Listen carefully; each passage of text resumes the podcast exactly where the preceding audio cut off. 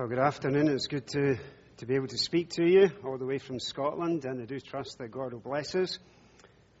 I'm going to turn to Romans chapter 8, please, just a few chapters on from where we were. Romans chapter 8, please, and read with you from verse 26.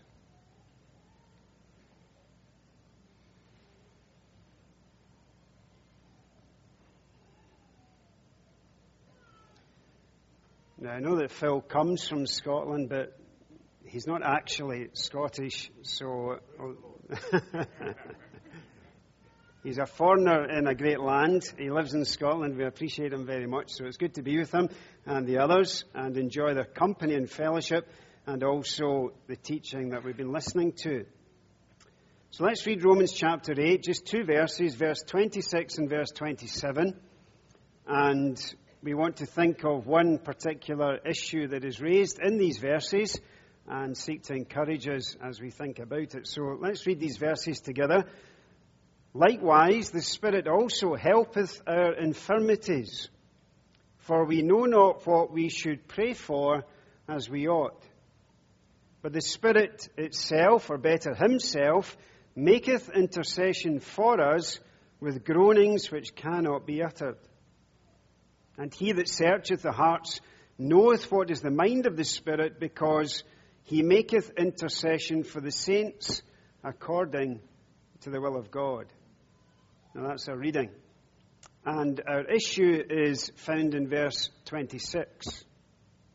We know not what we should pray for as we ought.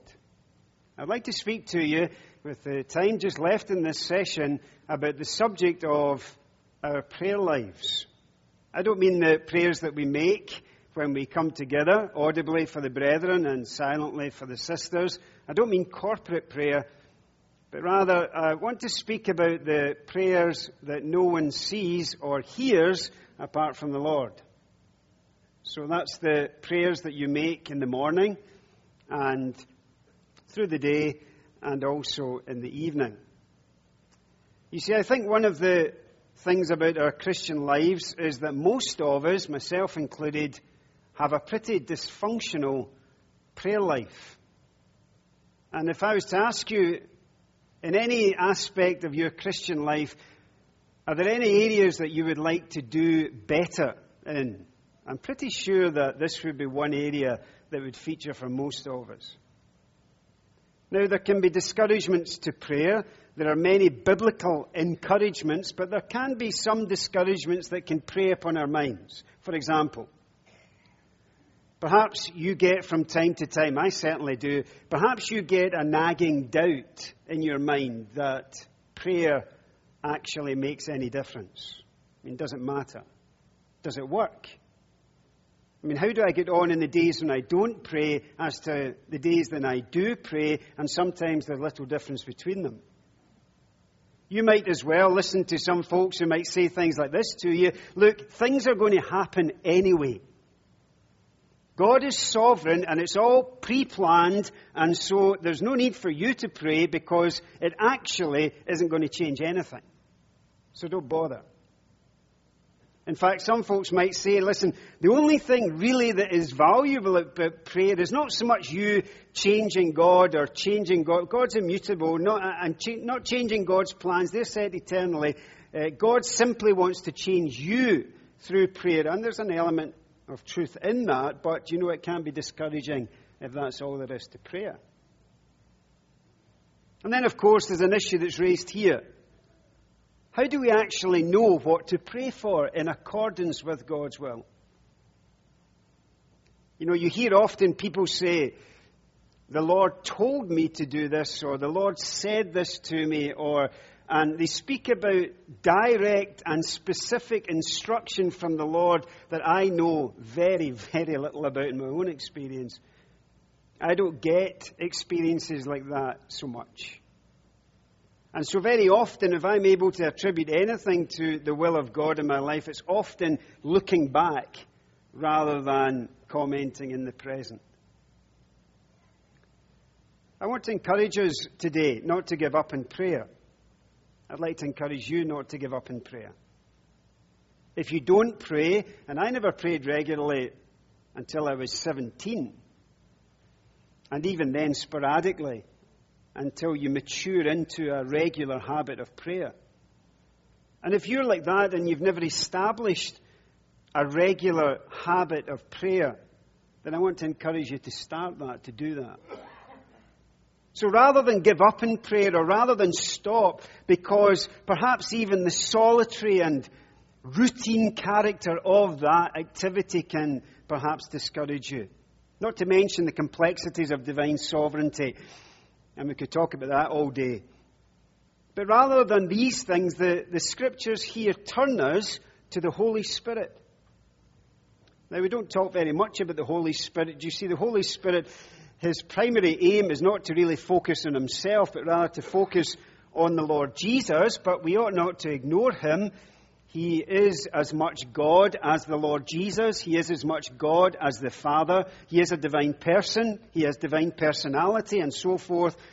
And here we are actually directed to Him and to His activity in relation to our prayer life. And it ought to be an encouragement to us. So let's go down the verses. Let's pick it apart as much as we can, and let's see what uh, the scriptures teach us in relation to this.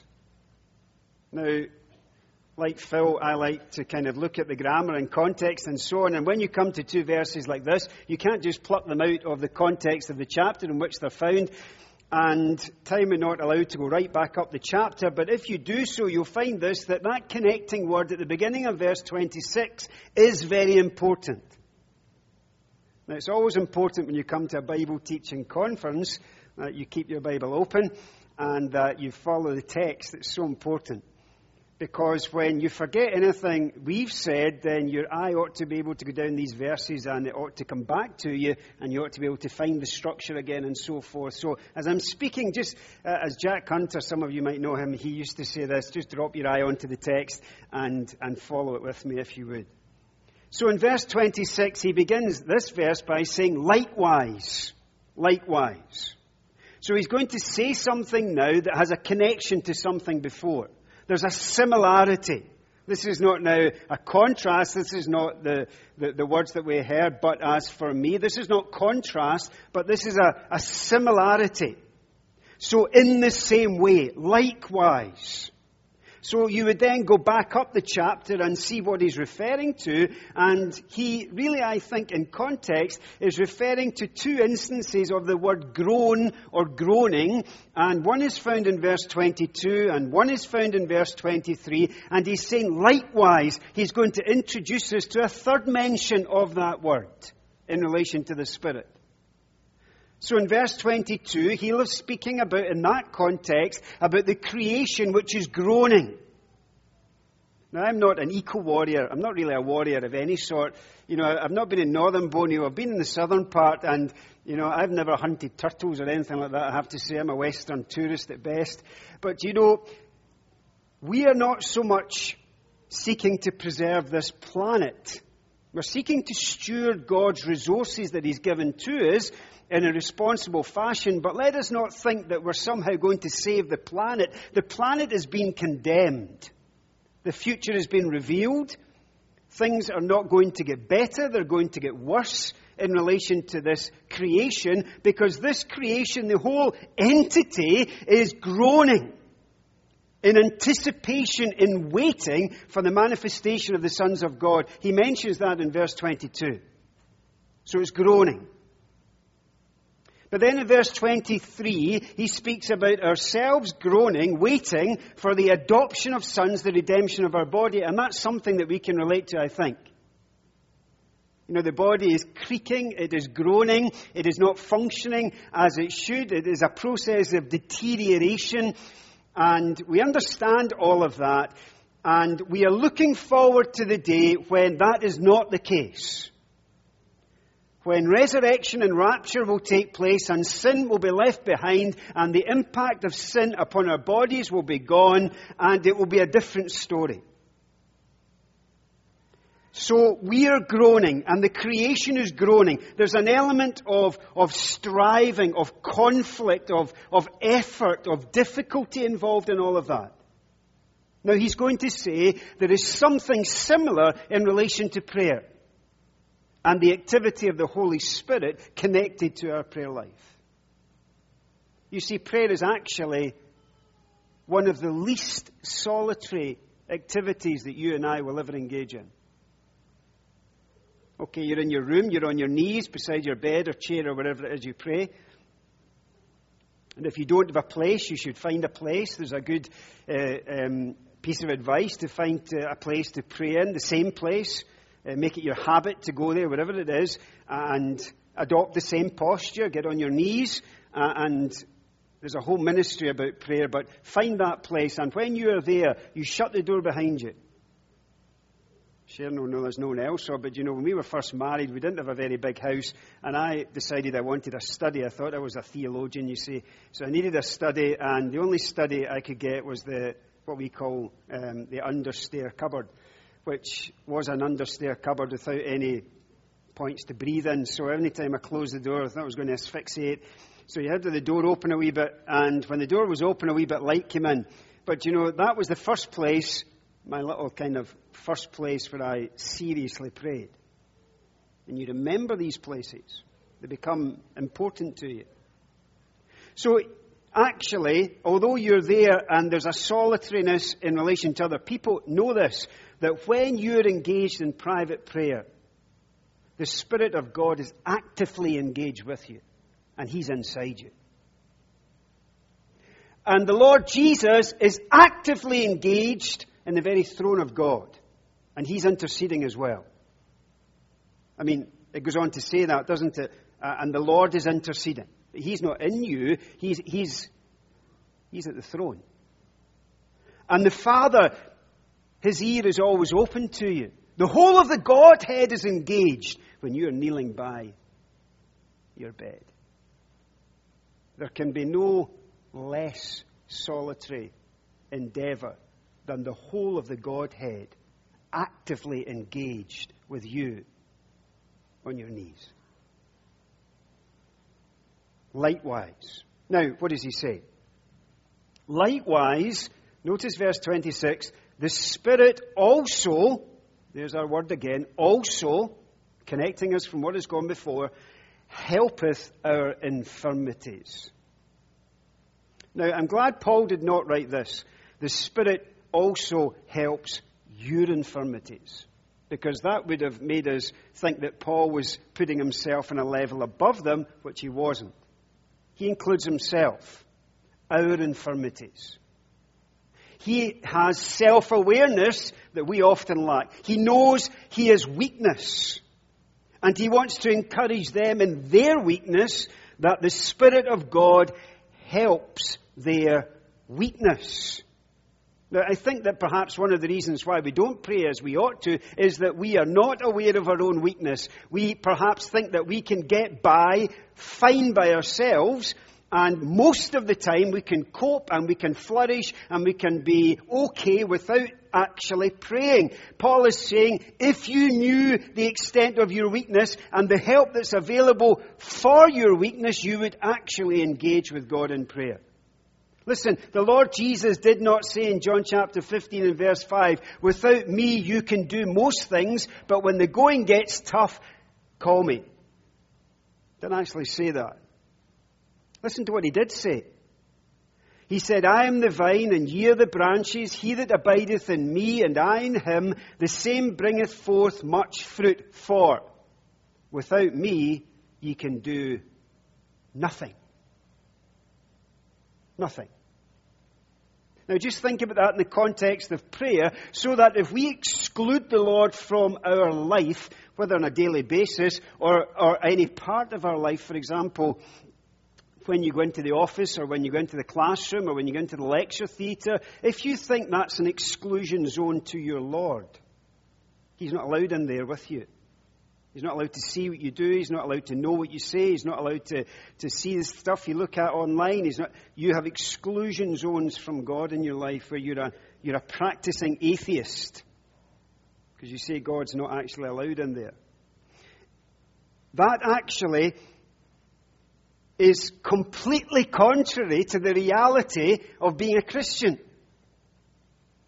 And when we exclude the Lord from, from our life in that sort of way, we are actually also saying that we can go alone, do it fine, get on fine without Him. He says you can't. You'll fail. And those of us who have grey hair are maybe more aware of our failings than those of you who have yet to get grey hair. For example, look at Elijah. Now, Elijah was some man, as we say in Scotland. I mean, he really was some man. Here's a man who calls down fire and a sacrifice on the mountain. There's 400 prophets of Baal standing around, and he stands up before them, and he stands up for God and before uh, Jezebel and so on.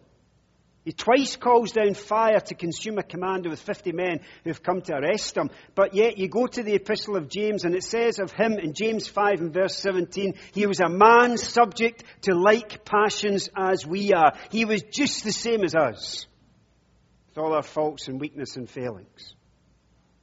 He was weak, but he prayed to God who was strong. So Paul says here, back to Romans 9, he says, the Spirit also helpeth our infirmities. So he establishes that Paul and his, his readers have weakness. Now, I don't think any, I don't think we would hardly need to labour this point. That we are weak through our ego, through our flesh, through our pride, through our selfishness, through our inconsistency, through our unrighteous choices in life, we are weak. We are not strong. When we think we are strong, we are vulnerable. When we realize we are weak, God can pour His strength in us and through us. Paul says, we have infirmities, but we also have help. Now, I think Paul is going to speak here about that infirmities extending to his prayer life. For he goes on to say this this particular infirmity that he wants to speak about is we know not what we should pray for as we ought. So he's now going to speak about the weakness of his prayer life. And the lack of knowledge in relation to what to pray for. Now, again, I'm glad that he said we and not you. You would think Paul knew everything. I mean, after all, he had received incredible divine revelation, the mysteries that he reveals in Scripture, and all of that, and, and his wonderful calling and his service, and you would think the intimacy that he had with the risen Lord, he'd actually seen him on the Damascus Road. You would say, Paul, there's not too much you don't know. I mean, surely you've got it all mapped out. You know you'll go on three missionary journeys and you know you won't die there. You know you won't die being shipwrecked. He didn't know all of that at all. He includes himself. I mean, after all, in 2 Corinthians 12, God gives him what he calls a thorn in the flesh. And three times over, Paul says, he implored the Lord to remove the affliction. And of course, the answer to that was no. My grace is sufficient for thee. My strength is made perfect in weakness. Paul, you will bear that weakness because you will be a better servant with that weakness than you would be without it. He says, Paul says, most gladly therefore will I rather glory in my infirmities, that the power of Christ may rest upon me. So Paul here is speaking about the infirmity in relation to prayer, particularly, and in relation to knowing what to pray for. I mean, Paul wrestled with this in Philippians chapter 1 in relation to the serious issue of his death. And he didn't know whether it was better to go or to stay. He didn't know what was the best thing. Moses,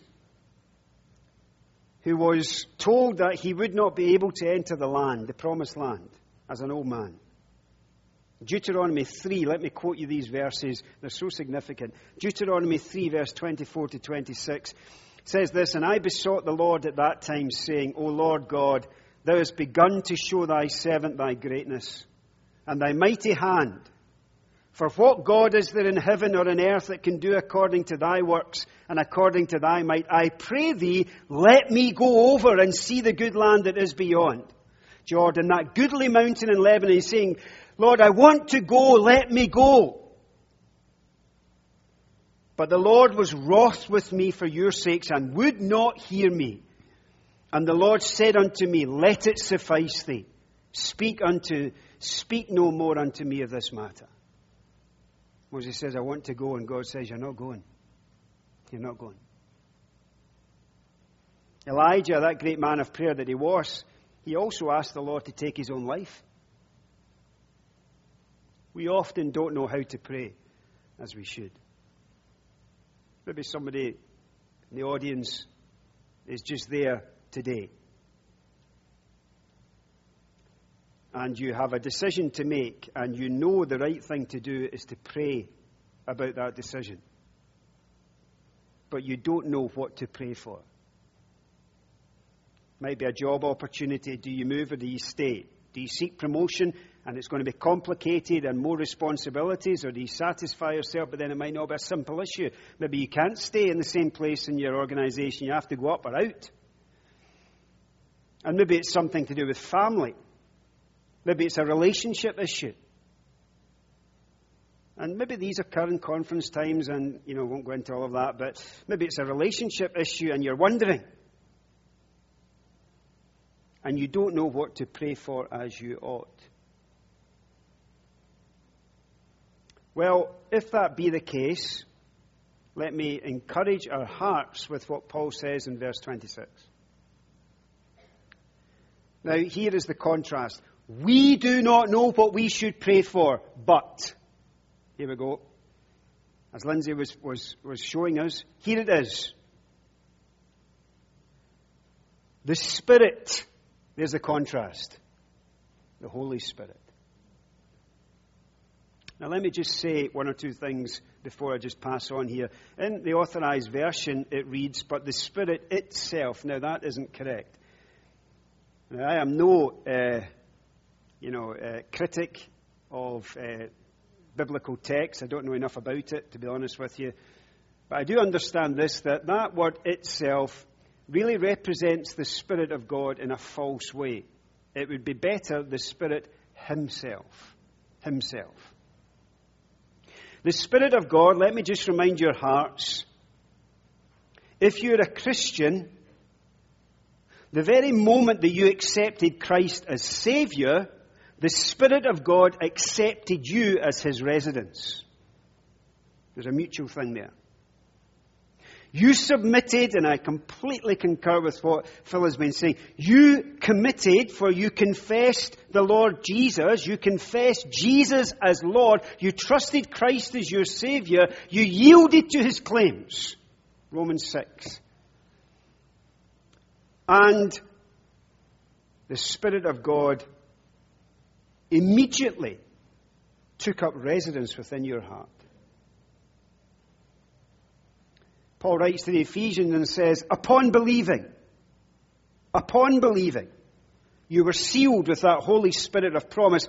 God's seal is upon you. The Spirit of God is within you. Belong to God. You're His. In fact, Romans chapter 8 and verse number 9 says this Ye are not in the flesh, but in the Spirit, if so be that the Spirit of God dwell in you. Now, if any man have not the Spirit of Christ, he is none of his. So every single believer in the Lord Jesus is indwelt by the Spirit of God, or they are not a Christian.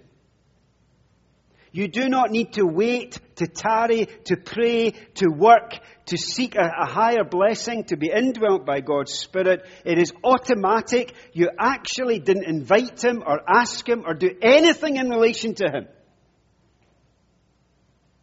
You accepted Christ as Lord and Savior, and the Spirit of God accepted you as His residence.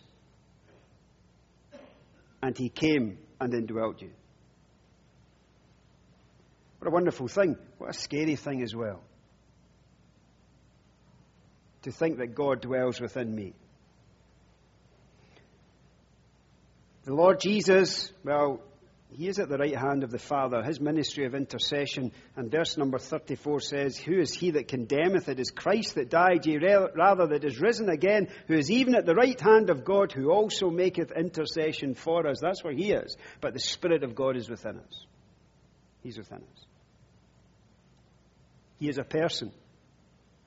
He has personality, unlike some of us. He has personality. A real person. He is not an impersonal force. He is distinct from the Father. And he knows perfectly the mind of the Father. Perfectly. And it says this He helps our infirmities. He helps. Now, again, uh, if you look into your Bible helps, you'll find this that that word help in its original form occurs twice in your New Testament. Here and then in Luke, or back in Luke chapter 10 and verse 40. And in Luke chapter 10 and verse 40, you have Mary and Martha. And Martha's cumbered about with much serving. And Martha comes to the Lord Jesus and said, Lord, dost thou not care that my sister hath left me to serve alone? You know, if you have a family at all, this is not an unfamiliar cry. It's usually between our two sons, and it's to do with the dishwasher. And it's usually one is doing it and the other is not, and the cry goes up. But then Martha says this Bid her, therefore, that she help me. There's the word. So we understand that. You know, Martha's not saying, you know, I, I, want to be completely, I want to stop and I want her to take over. It's, can she come and help me? Can she come and help me? And we'll do it together. We'll do it together. Now, that is the implication of the word here in verse 26. The word implies that the Spirit of God is not going to take it over. It's not that we are passive. It is that we are now in partnership. It is that He will help. It's the idea of you struggling along with a big burden. I don't know, maybe a big row of seats or something, and you're hauling this thing along, uh, and someone comes along and lifts the other end of the burden, and both of you walk along with the burden between you. You're both carrying the load.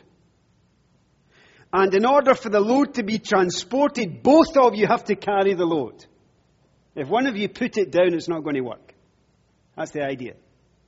So the idea is not just leave it to the Spirit. The idea is not He's going to do it anyway. We can be passive and forget it. The idea is just this, that as we are praying, as we are praying obediently, as we are praying and working and so forth, then the Spirit of God comes alongside and He shares the burden. He lifts the burden. He helps when we need help in our prayer life. And He does so and you'll excuse this expression, on an emotional level. This is not technical. This is not uh, something at a distance. This is not something steely. This is not something matter of fact. It says this the Spirit Himself makes intercession for us with groanings which cannot be uttered. Now, when you think about that, there is two possible ways of interpreting that verse. Maybe more, but certainly two that I read. Some of the writers argue that they see it as inconceivable that God would groan, therefore, this must refer to our groans, which the Spirit translates into specific requests before the Father. By the way I said that, I think you'll understand that's not what I think. Um, but rather, the second way of thinking about it is this and one writer put it this way, and I can't put it any better, so I'll just quote it. Divine articulations within the Trinity that cannot be expressed in words, but carry profound appeal for the welfare of me as a child of God. Well, the mystery of it all. That within the Godhead, me as a person, I'm subject to divine communications in relation to my welfare. For my best, in keeping with God's will for my life, the Spirit is interceding in a committed way that is hard to describe in human language. You know, you have the idea that God sometimes in Scripture has attributed physical human functions, you know, as seeing and hearing, but here he's actually attributed human emotion. And Paul is conveying the idea that the Spirit of God takes up our needs at the deepest level possible and intercedes for us. I wonder if that would encourage you and me to actually be honest with God in prayer. Do you know what I mean? I don't mean saying prayers. I mean being honest with God in prayer. Saying it as it is, naming it and shaming it sometimes in your prayer life. Not skirting around it, but actually getting right down deeply into the very issue itself. Notice this, that he makes intercession. And he does so, if you come into verse 27, in complete accord with God himself, who knows the mind of the Spirit. There's absolutely nothing hid. And he makes intercession for the saints according to the will of God. According to the will of God. You ever been at a loss, in the dark, perplexed? You're up a dead end. You don't know what to do. You don't know where to go. You don't know what to say. You don't know what would be best anyway. What an encouragement that God the Holy Spirit knows exactly what is best. Knows exactly. There are certain things in relation to the will of God that we do know, and we don't need to agonize about them. They're very simple because the Bible tells us. So, for example, our sanctification, we know that is the will of God for our lives because Scripture tells us that. And we don't need really to seek guidance in relation to any of that. We just need to actually obey and submit our will. We don't need to pray, for example, should I marry an unbeliever? You don't need to pray about that. Because God has already told you the answer to that. It's a matter of submission. You don't need to pray if, for example, you're in a relationship and you should have sexual relations outside of marriage. You don't need to pray about that. You just need to submit to what God has already stated and revealed in His Word. You don't need to ask the question whether you should steal in whatever way to meet your financial needs. You don't need to, you don't need to pray about that. That is what we call a no brainer. You don't need actually to pray in relation to your ego or selfishness or jealousy or anything like that. You just need to kill the sin. You don't need guidance. God has already given his guidance. But there are so many things in life that we do need to pray about. Decisions that have to be made, sometimes not over things that are good and bad, but over things which may be good and things which may be better. Great areas of life. Not in relation to sin, but in relation to the pathway of God for us in our life. It can be very, very difficult. And perhaps because we don't know then we just decide not to pray about it at all. Let me encourage you to pray. Don't be put off by the great mystery of prayer. Don't get into long debates and, you know, endless debates that actually are never going to settle the matter. How does prayer actually work? Well, I've never yet had anyone explain how it actually works, but the Bible says it does.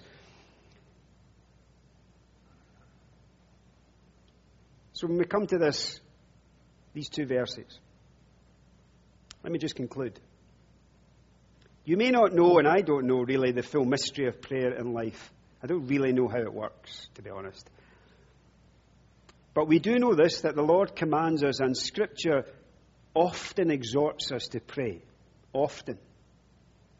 We do know that the Lord prayed regularly. We do know as well that God has ordained prayer as the means for us to communicate to Him and with Him. We know that. We know that we are encouraged by this and other scriptures that the Spirit of God who is within us is active in our prayer life. We know that our prayers are saved in heaven because in the book of Revelation they're actually mentioned. And they're a fragrance to God. The prayers of the saints. So let me just finish with three points. Now don't worry, they're just three statements. Three concluding statements. I suppose they're a bit negative, but let me put them in this way. Don't let the fact that you don't know how to pray as you ought to discourage you from praying. Paul often did not know what exactly to pray for as he ought, but he still encouraged us in Ephesians 6 and verse 18 to pray at all times in the Spirit. Secondly, don't let the fact that prayer isn't easy discourage you from praying. Paul told the Colossians in chapter 4 and verse 2 that Epaphras was always laboring earnestly for them in prayer. And thirdly, don't let the fact that your prayers don't seem to be answered keep you from praying. You can trust God, the Holy Spirit, to intercede for you in accordance with the will of God and even if your prayers are all over the place, His aren't. And His intercession is for our eternal benefit. I know the thought of it. That as I'm speaking, and I would suggest probably out loud to keep you awake, but when I'm praying privately, that there is divine communication at the same time. What a marvel. What an activity for us all to be involved in. How could we possibly consider life without it? Well, we do. Because we're rebellious and careless and forgetful and all of these things. So sometimes we need a little jab and a word of encouragement, and I trust this might be both, to us all. To keep on praying or to start praying that the Lord might bless us. Now, just before I sit down, I'm just going to take this opportunity to seek to answer a question. Now, there were two questions put in the question box, and I got to the question box before Phil did. So I chose this one and I gave him the one he's got. So mine might be a bit quicker in answering his, I don't know. Um, I'm going to read the question that was put in that I've lifted and seek to answer it, although a, a full answer would require uh, probably a full session of ministry, so it will be a truncated answer. Question is, is, inverted commas, friendship evangelism a valid biblical method for evangelism in our present day? And they go on to explain, lest I don't know. Friendship evangelism is the idea of making friends with unsaved people with the aim to share the gospel with them once they know you and have their confidence. You have their confidence. Uh, many proponents of friendship evangelism believe this is the most effective means of reaching the unsaved in today's world. A key verse used is Matthew 11:19 where the Lord Jesus is said to be a friend of publicans and sinners. So is this practice scriptural? If yes, what are the dangers to watch out for? If no, why not? And what other means of evangelism are best to use for reaching the unsaved of our modern Western society? That's almost like a political question. If yes, if no, and if no, why no? Uh, I won't be like a politician. I'll try and give you an answer. Um, the, the, the, story goes about, I shouldn't really tell us, the story goes about the politician who was asked in Scotland this question, and the question went on and on and on, and the politician said, That's a good question. Next question? I won't answer like that. Um, friendship evangelism, um, in a sense, let me just say this, and I don't mean to be sound smart, but all all evangelism is actually true friendship. In essence, that's what it is, because you will have, you will be a true friend to someone if you bring the gospel to them. There is no greater act of friendship than that.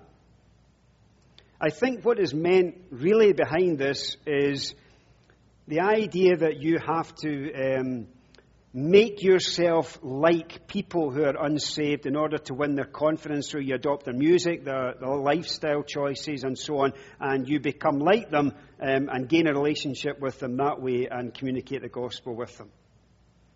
Um, as you can see by the way I'm dressed, then I really am not the best person to speak about that kind of thing.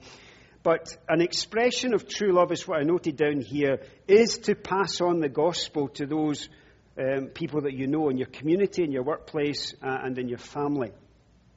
Think about the example of the Lord Jesus, who was the greatest evangelist who's ever been here. And the Lord Jesus Christ took the gospel, the good news of salvation, to everyone who crossed his path. And to, of course, he intentionally made himself cross other people's paths but he would speak to publicans, he would speak to sinners. There was no one out of bounds. He would speak to the religious folk, he would speak to non religious people. He would communicate the gospel to the whosoever, to anyone. But the Lord Jesus, in doing so, did not become like the person he was evangelizing in this sense. If you're going to bring the gospel to someone as a good news of salvation and liberation from sin, you don't then want to adapt a sinful lifestyle in order to do so. It, it's counterintuitive. I think evangelism is very difficult, actually. I think that when you look at Acts and you look at the Gospels, you can see the challenges of it. I think that evangelism, if you think about it in the local assembly, then you can see the patterns of what took place uh, in Thessalonica, from from you sounded out the word of the Lord, and so on. And you can see that there is different methods of proclaiming the gospel. It's not a one size fits all. And you use the different words for preaching in the New Testament. And there is the idea of conversation, there's the idea of proclamation, there's the idea of um, debate, and there's the idea of apologetics. All of these things are found in the book of Acts in relation to gospel testimony. They all have biblical authority. All of them. You have the Apostle Paul in Ephesus, for example, in the school of Tyrannus, and he took that place and it was a debating forum. And he debated, he explained, uh, and he taught the gospel. There were other times when he stood in Mars Hill and he proclaimed the gospel. And so there was proclamation and there was exposition and teaching. It really depended on the audience how he communicated. But he was doing basically the same thing. He was communicating the Word of God. Evangelism must have at its core, no matter the methodology around about it, it must have at its core the communication of the Word of God. If it's missing, it's not evangelism. It has to have that at the very core. Now, whether that's by conversation, whether that's by apologetic, or whether that's by proclamation, or whether that's by whatever it is, it must have the Word of God. For faith comes by hearing, and hearing the Word of God. There's no other way. When you think about that, then you think about how then do you, um, if you like, manufacture opportunities? Well, the answer is you don't. If you read Colossians 4, verse 2 to 6, you'll find this that Paul is praying, and he's praying for, he's in a prison, and he doesn't pray that he would get strength or opportunity to manufacture a chance in the gospel. Rather, this, he simply prays that God would open doors. That's what he wants. And that he would be ready to take the opportunities that God presented. He saw God's hand at work in these things. When you think about us and our lifestyle, our lifestyle must actually be an exposition of the gospel we preach. You cannot communicate the gospel and your character is a contradiction of the message you preach. Or your lifestyle is a contradiction of the message you preach. For example, you're in your workplace. It can't be a surprise if you tell someone you're a Christian and you ask them to, to, to have a conversation or whatever about the gospel and they're stunned. Because the week before, you were in the bar and you were having a drink, or you were putting a, a bet on, or, or, you were laughing at the jokes that were crude, or, or your lifestyle is actually just exactly the same as theirs. Well, they're going to ask you, well, why should I become a Christian? Because it doesn't look as if any you're any different from me. What's the difference? You say, well, I'm going to heaven. Say, well, it has to be seen. You can't be the guy or the girl in the workplace or the university who's the gossip. You can't be the person who's known as the thief or the liar or, or, the person who you never know how they're going to be. They might be fly off the handle at you or like you. You can't be that person. If you are, don't speak the gospel.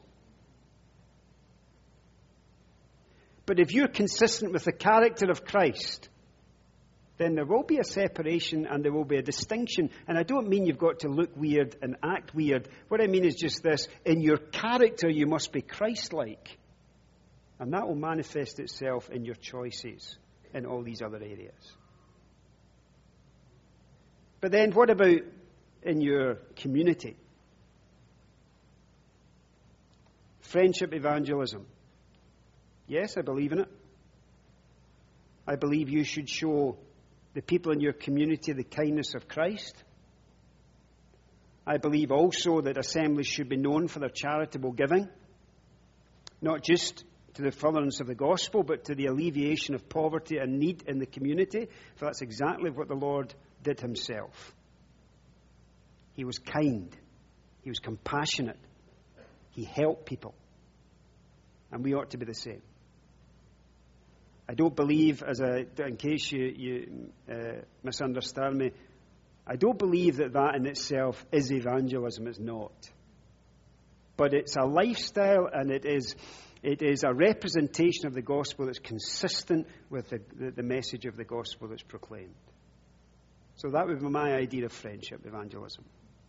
It would be Christ likeness on display as modeled by Christ himself in Scripture.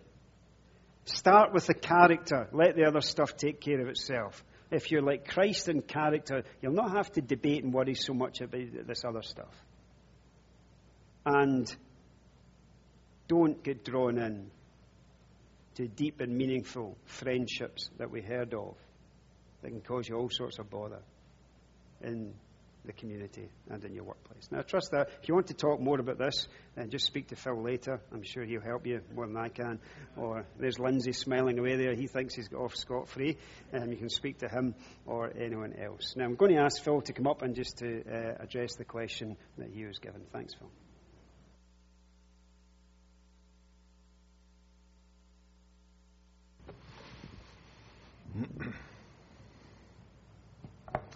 Now, I'll not take too much of your time, uh, but we are grateful for the questions that were put in. And I just have it here. Uh, what is the reason why the tribe of Dan, it says Daniel, but it means Dan, I'm sure. What is the reason why the tribe of Dan is missing from Revelation chapter 7? Now, the questioner might have gone on to ask, and would be therefore halfway toward finding the answer, if they had said, Why is the tribe of Dan missing from Revelation chapter 7?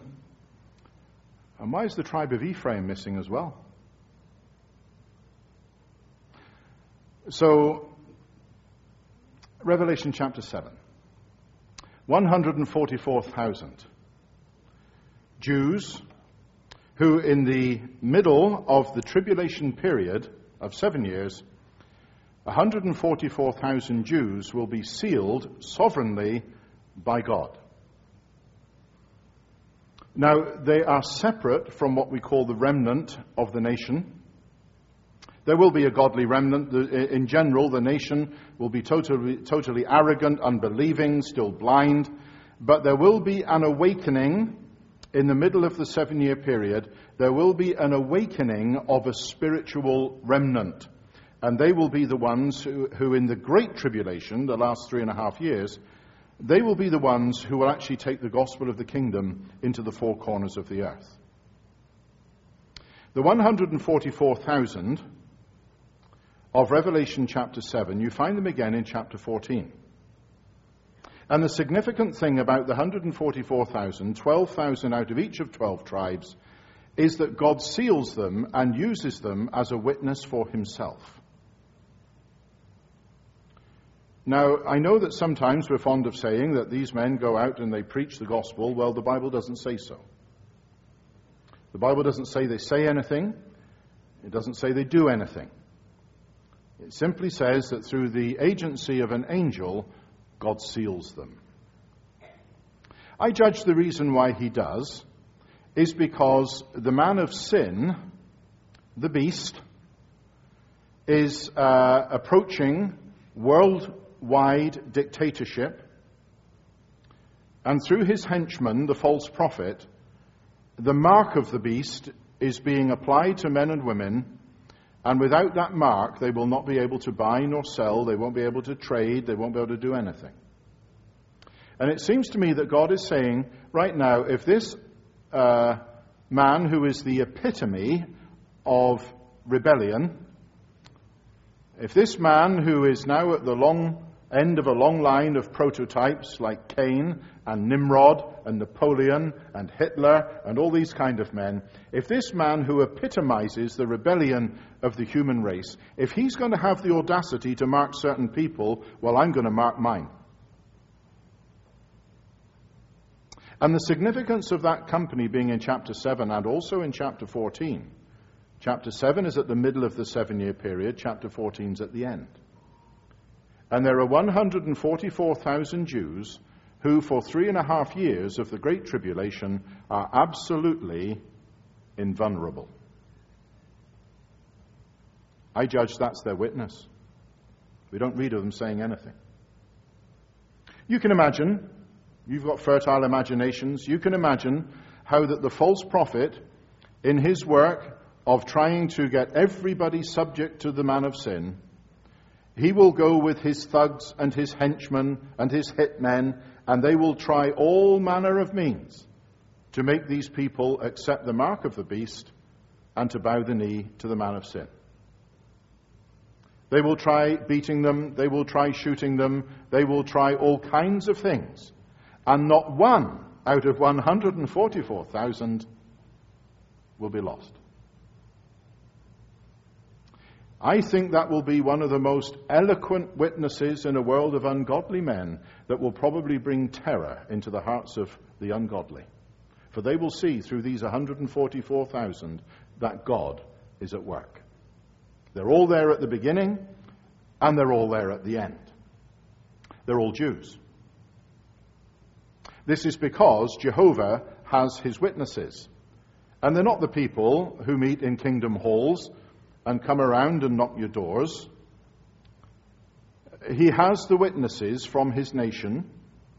I had a couple at my door very recently, and uh, uh to the younger man, I just said, I've, I recognize you. You're a local fella. I think you went to school with my son. And he said, I think I did. I said, Now tell me, son, you, uh, you don't look like a Jew, and I know you were born in the town, so, so are you a proselyte? Yeah, I mean, how did you actually become a Jew? Oh, he said, Mr. Colson, no, I'm, I'm, I'm not a Jew. You're mistaken. He said, uh, Oh, I'm sorry. I thought you told me you were. T- tell me more, son. I thought you said you were a Jehovah's Witness. Yeah, he said, but I'm, I am. I, I go to the Kingdom Hall down the road, but I'm, I'm not a Jew. I said, Well, now listen, son, you're either deluded or a liar. Because when I read my Bible in Isaiah chapter 43, God says to Jews, He says, Now ye are my witnesses. Jehovah is speaking. Israel are the people he is speaking to. And he says to the Jews, Ye are my witnesses. So if you're a witness of Jehovah, a Jehovah's witness, and you're not a Jew, you're either deluded or a liar. Now, which of the two is it? And then the older man suddenly remembered that they needed to be somewhere else, and, and they were, so away they went. God will have his witnesses, and that's what that 144,000 are about. So now we have a list of, of 12 tribes in Revelation 7. And, and it's one of, if my memory serves me correctly, about eight or nine such lists of the 12 tribes of Israel in your Bible, and most of the time they're different. So it's not the only list that's different. This one is slightly different in that two tribes are replaced by two others. We don't read of Dan, but we do read of Levi. And we don't read of Ephraim, but we do read of Joseph in Revelation chapter 7. So Ephraim and Dan are specifically excluded from the list that contextually, there's that word again, that list that is contextually to do with a witness for God in the tribulation period. What's happening in the tribulation period? There is a man who is a Gentile who has just moved his headquarters from somewhere probably in Europe to Jerusalem. He's done so because of an incursion into Israel by northern forces and southern forces, probably Islamically motivated. And as they come to destroy Israel, they can't bear the sight of Israel dwelling in prosperity and peace. They've made an agreement with hell, the Bible says. But for the moment, it seems that they've got peace and stability. And these countries, Ezekiel names most of them. Turkey's one of them. Russia's one of them. Uh, these countries can't bear to see Israel at peace. And they attack from the north and the south. And God destroys them. That's all in the middle of that seven year period. God destroys them. And that triggers the movement of the man of sin from Europe to Jerusalem. There has been a temple rebuilt there in unbelief. It's a false temple. And he desecrates that temple. So there is a false temple that's desecrated. There is a false prophet. There is a false priesthood. And then there's these witnesses. Go back in your mind to Judges chapter 17 and 18. And in Judges chapter 17, you read of Ephraim. And in chapter 18, you read of Dan. And from the tribe of Ephraim, there was a man who, in the north of the kingdom, when there was no king in Israel, and everybody was doing that which was right in their own eyes, there was a man who set up his own little fiefdom. And it got bigger, and it got bigger, and it got bigger. And he said, You know what I could do with here? I could do with a priest. I could do with a priest who could come, and then I could be the administrator of this new little kind of kingdom that I'm carving out, and he could be the priest. And so along comes a Levite from Bethlehem of Judah, and he comes and he gets the job. And so this little empire grows and grows. Micah is the man who's in charge of it administratively. And uh, this priest is in charge of it religiously. And now they set up a false sanctuary. And there's a false leader. And there's a false priest. And then in come the tribe of Dan. And they're looking for territory and they march in and they say, oh, this is pretty handy. This is quite orderly. I think we'll have some of this. And they forcibly take over Micah's house and they take over his priest and he takes over everything else Wrap it up. I've got to wrap it up. Right, right now? Next two minutes. Thank you, brother. I'm sorry. This is what happens when you get asked questions. So the Danites come along and they'll say, We'll have all this. And chapter 18 finishes up with the tribe of Dan, and they've now got a false sanctuary and a false leader and a false priesthood and a false prophet and it is all a picture of where Israel will be in a day to come. And I judge that's the reason why God says, because of what you tribes did in chapters 17 and 18 of Judges, I'm not going to have you as my sealed witnesses when the real thing comes in the day of tribulation.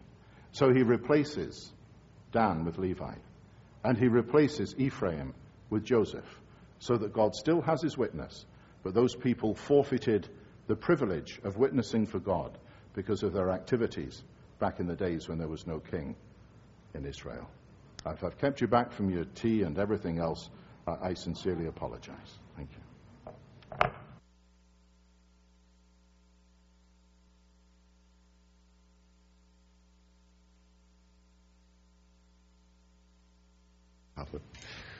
I wasn't disagreeing with his answer, just to be clear but uh, we were just getting signals from the kitchen and they were smoke signals. So uh, we wanted to move on as quickly as we could. So we're going to get one of those timers next year.